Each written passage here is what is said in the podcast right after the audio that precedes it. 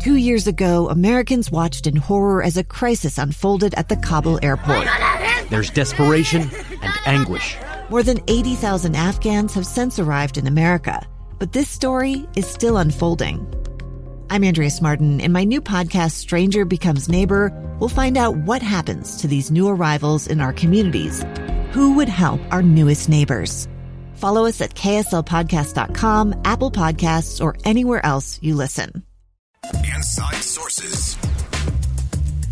Welcome back, everyone, to Inside Sources here on KSL News Radio. Great to be with you today. I am Boyd Matheson, opinion editor of Deseret News. And as we continue to keep our eyes on Georgia, which we will do throughout the day here on KSL News Radio, you can see uh, how that is happening. And as numbers start to come in, polls close in Georgia at uh, 7 p.m. Eastern today, today uh, 5 p.m. here local time.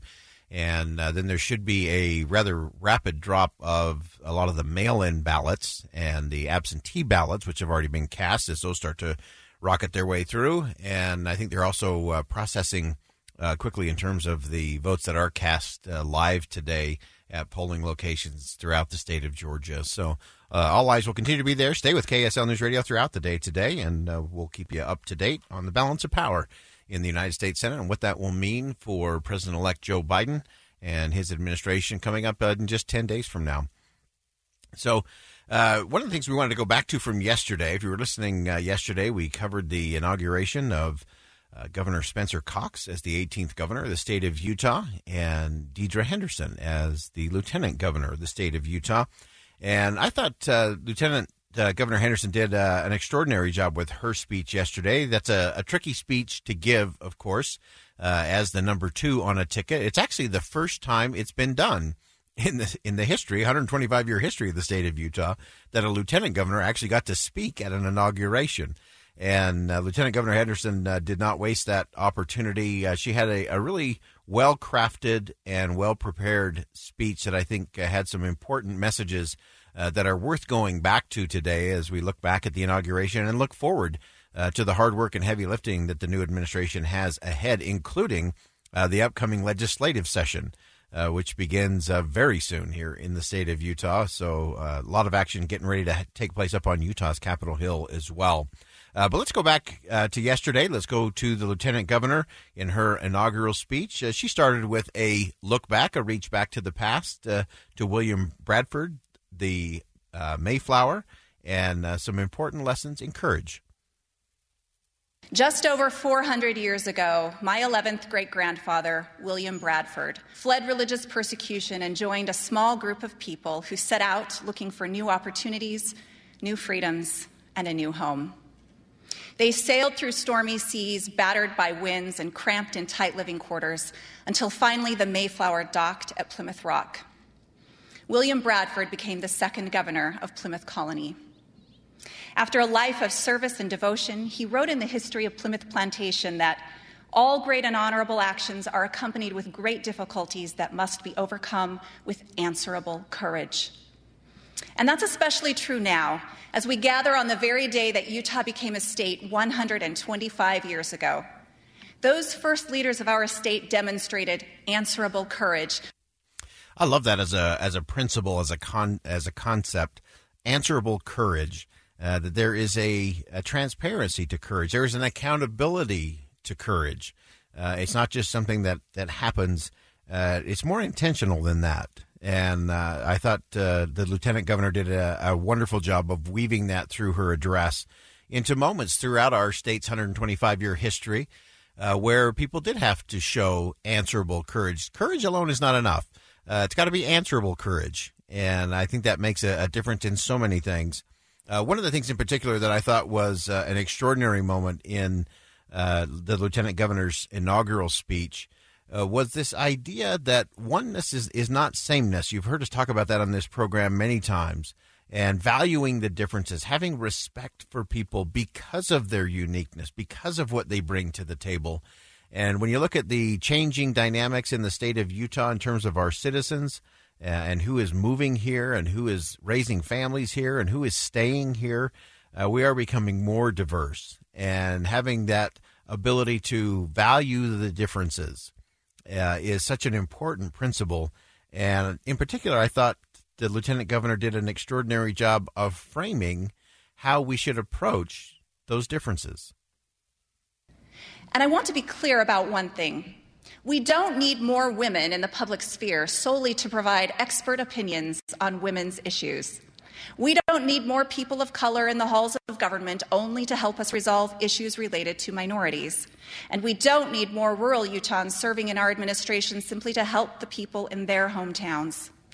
No, we need representation of all our voices so that we can solve the hard problems in front of us in the best way.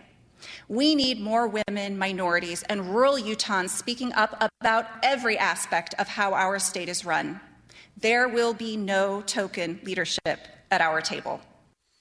Uh, I think that is a very powerful principle and one uh, that we all should be reflecting on.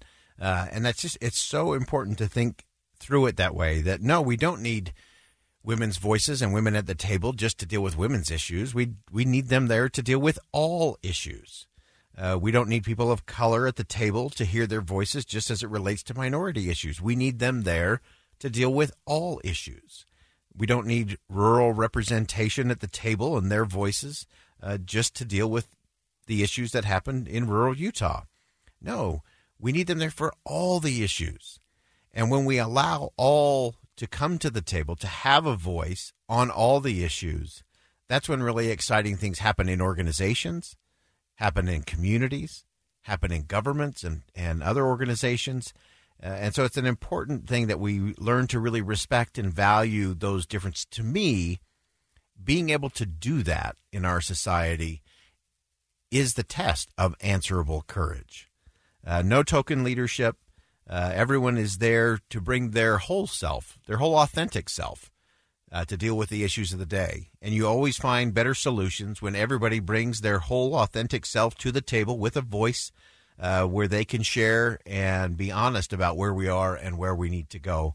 Uh, I think that's worth referencing. I think that's worth going back and rereading and thinking about as it relates to your community, your neighborhood, to your business or organization, and to how we interact uh, in the halls of government uh, here in the state of Utah and across the country as well.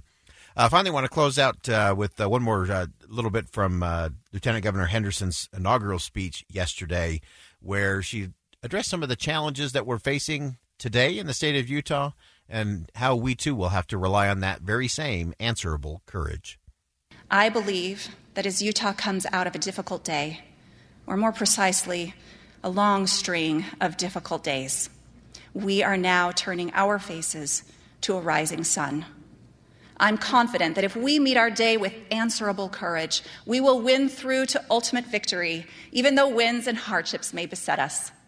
And if we remember to lift all Utahns in the process, marching forward as one Utah, we shall not be denied. Again, that's uh, Deidre Henderson, uh, newly minted Lieutenant Governor of the state of Utah. Uh, great speech delivered yesterday. A lot of great points in there for all of us to reflect and for the new administration to apply. That's always the test: is can you apply it uh, when you actually govern? And that will be the big test for the new administration. We'll keep our eyes on it here on KSL News Radio and Inside Sources as the new administration begins to really get their feet wet and uh, start to do the hard work and heavy lifting that we call governing. We'll step aside for a bottom of the hour break. When we come back, we're going to ask the question what is the value of a life? And how do we tell? Find out on KSL News Radio coming up next. It's the story of an American held in a dark Venezuelan prison. Then all of a sudden, they all kind of lined up. They pointed their guns at me. And this is the point where I thought, I'm going to die today. I'm Becky Bruce. I spent a year working on Hope in Darkness, which now has more than 2 million downloads. Find it on kslpodcast.com or wherever you listen to podcasts.